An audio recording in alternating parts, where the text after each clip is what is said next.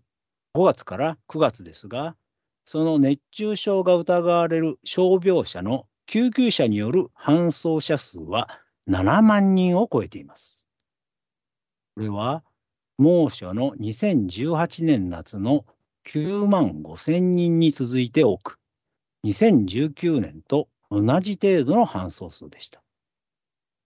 年による総数の違いだけでなく、年によって月別の搬送者数にも違いがあり、どの年も7月と8月には搬送数が多いのは一致していますが、2019年は8月だけ多く、2022年は6月からすでに搬送数が増えています。ただ、長期の入院が必要な重症者の割合は3%未満で60%以上が外来で対応可能な軽症者なんです。熱中症による死亡者数は厚生労働省の人口動態統計をもとに集計されており、医療機関での死亡に加え、死体検案書による死亡者を含めていますが、2018年から2020年までは3年続きで1200人以上あり、このうち65歳以上の高齢者が80%以上を占めています。これが夏の数ヶ月で発生しているところが熱中症のインパクトの強いところであり、毎年約1000人が犠牲になる、まさに夏の災害と言われるゆえんなんです。この他にも、日本救急医学会では、全国の救命救急センターに搬送される熱中症患者を毎年夏に集計して分析しています。これはヒートストロークスタディと呼ばれています。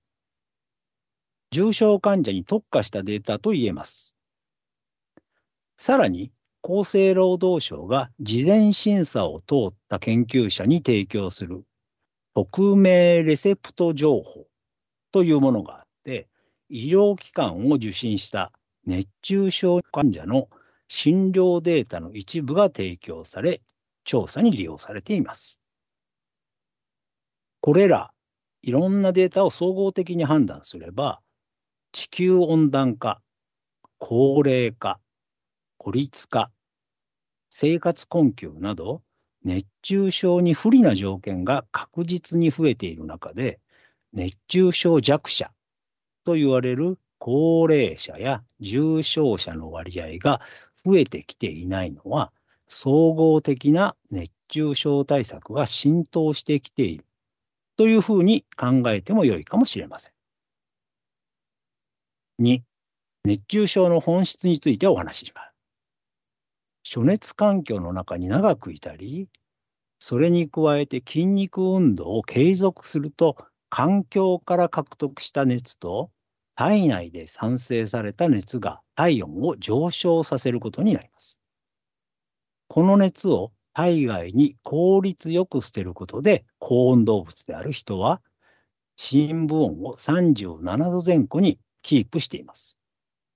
これがうまくいかず、結果的に体温が上昇し、いろんな臓器の温度そのものが高くなることで起こる臓器の機能障害が一つ。そして大量の水分が汗や不感蒸泄によって喪失することによる脱水症とこれに伴う臓器への循環障害が一つ。この二つが熱中症の本質と言えます。体を冷やす基準の60%は体表から外の空気中へ熱を捨てる放熱が担っており、手や顔を水につけたり、氷に触れるなど、液体や固体へ熱を移す電動。より冷却効率の良い汗が蒸発することによる気化。体表に風を当てて、体の周りにある空気の断熱体を取り除き、放熱の効率を上げ、湿度を下げて気化を促進する対流。この4つの基準によって体温上昇を防いでいます。それがうまく働かなくなるということは、一つ、環境が暑い。二つ、体の中から熱を運び出す血液が減る。三つ、血液を循環させる新機能に問題がある。四つ、体内からの熱産生が続く。すなわち、筋肉運動をやめない。この4つが熱中症を起こす原因となります。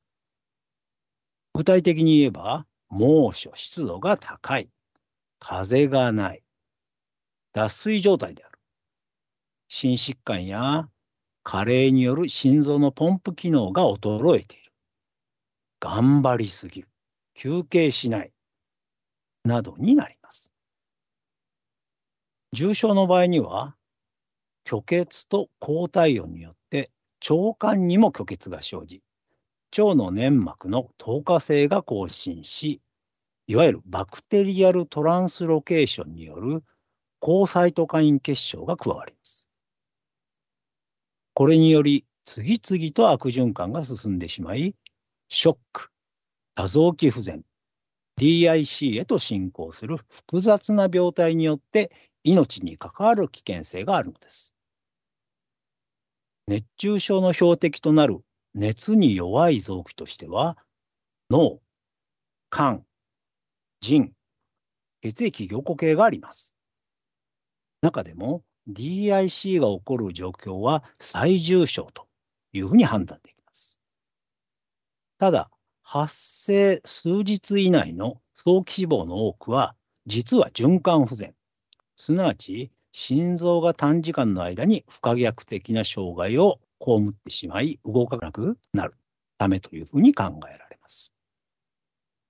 3、熱中症の診断と現場での応急処置について。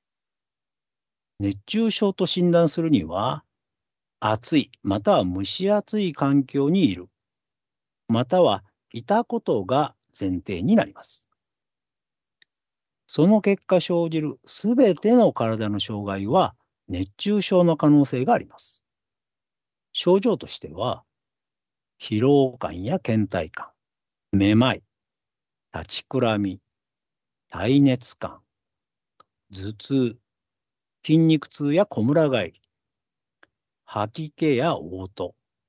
手足のしびれなど訴えがあります。しかし症状は人によって千差万別ですので、これらの症状だけで診断したり、重症度を分類するのは危険です。まずは疑うところから始めてください。重症度は欧米の分類では臨床症状と深部体温から決定されます。熱痙攣、熱失神、熱疲労、熱射病の4段階で重症度が上がってきますが、それだけではよく理解できないので、日本では暑熱環境下での体調不良を熱中症という言葉で統一し、軽症、中等症、重症の順に1度、2度、3度の3段階に分類しています。現場の応急処置で対処可能で、医療機関への受診を必要としないのを1度の軽症。医療機関の受診が必要なものを2度の中等症。入院過料を要するものを3度の重症というふうに分類します。応急処置の方法は、その頭文字を並べて FIRE というふうに覚えます。F、フルイド、水分補給。I、アイシング、冷却。R、レスト、安静。そして E、エマージェンシーコール、助けを呼ぶ。または119番通報です。重症と思われる場合には、後ろの E から開始して、助けを呼ぶのを最初に行った方が安全です。重症度は、応急処置を施しつつ、その過程で判断できます。大切なことは、意識がしっかりしているかどうか、水分の補給が自分でできるかどうか、応急処置により回復してくるかどうか、この3つです。次に、応急処置をしながら重症度を判断する方法を話していきます。暑い、または蒸し暑い環境の中で体調不良の人を見つけたときには、どうかしましたか？大丈夫ですか？どこか具合が悪いんですか？などと声をかけてください。そして、呼びかけに反応するかどうか確認しましょう。しっかり返事ができない。返事はしても何かおかしいと感じたら、熱中症かどうかは別にして、もう救急車を呼んで医療機関へ搬送しましょう。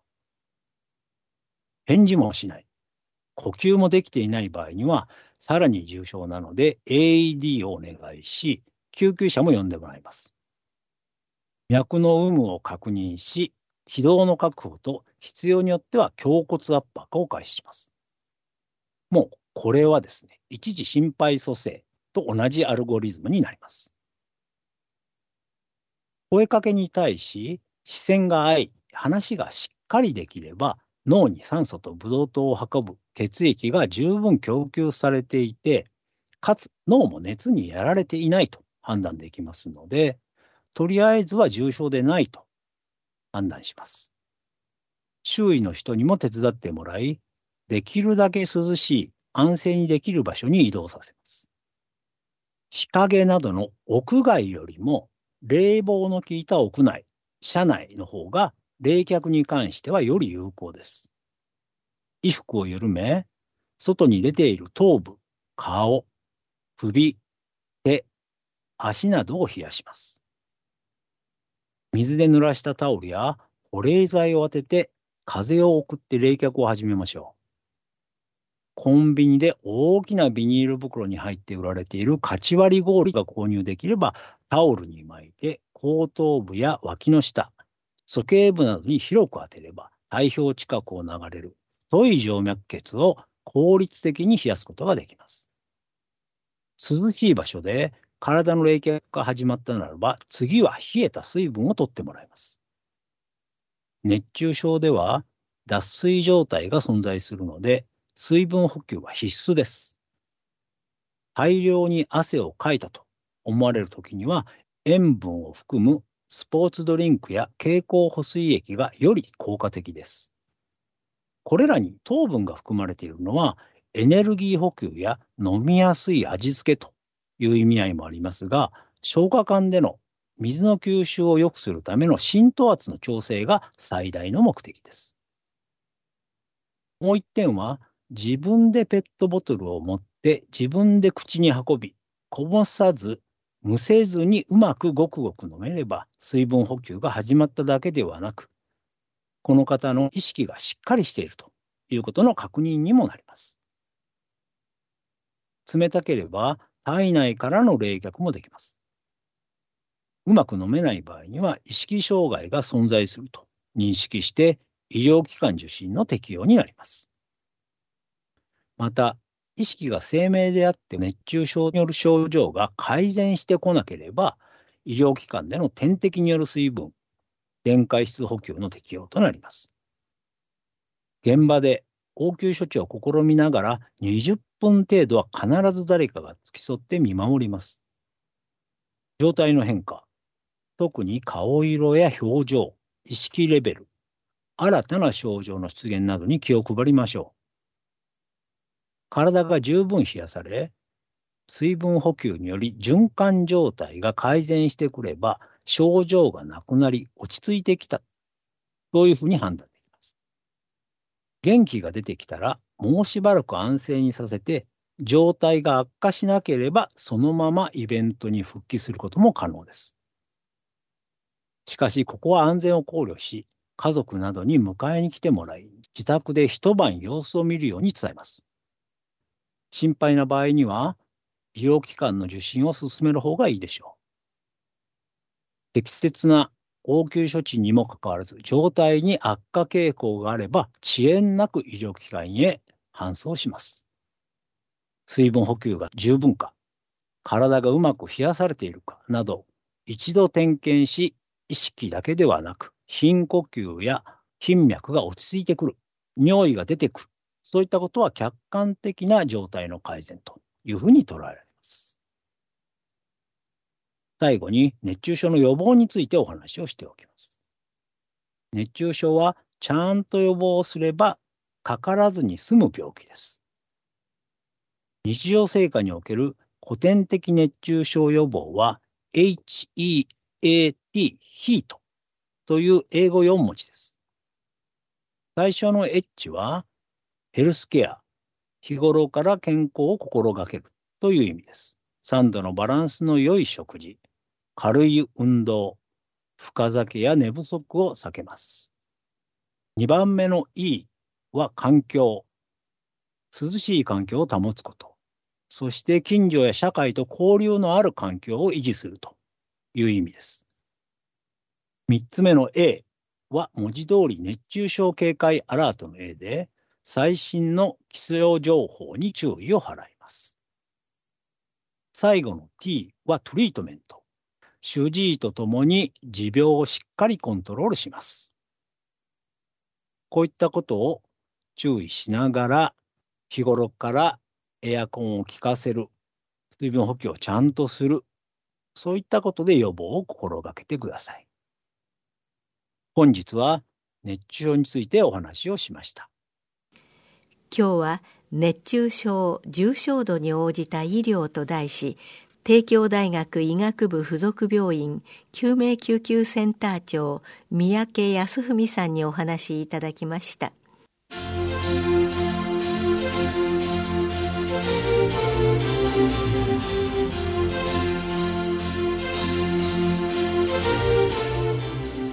それではこれで日本医師会の企画でお送りいたしました「医学講座を終わります。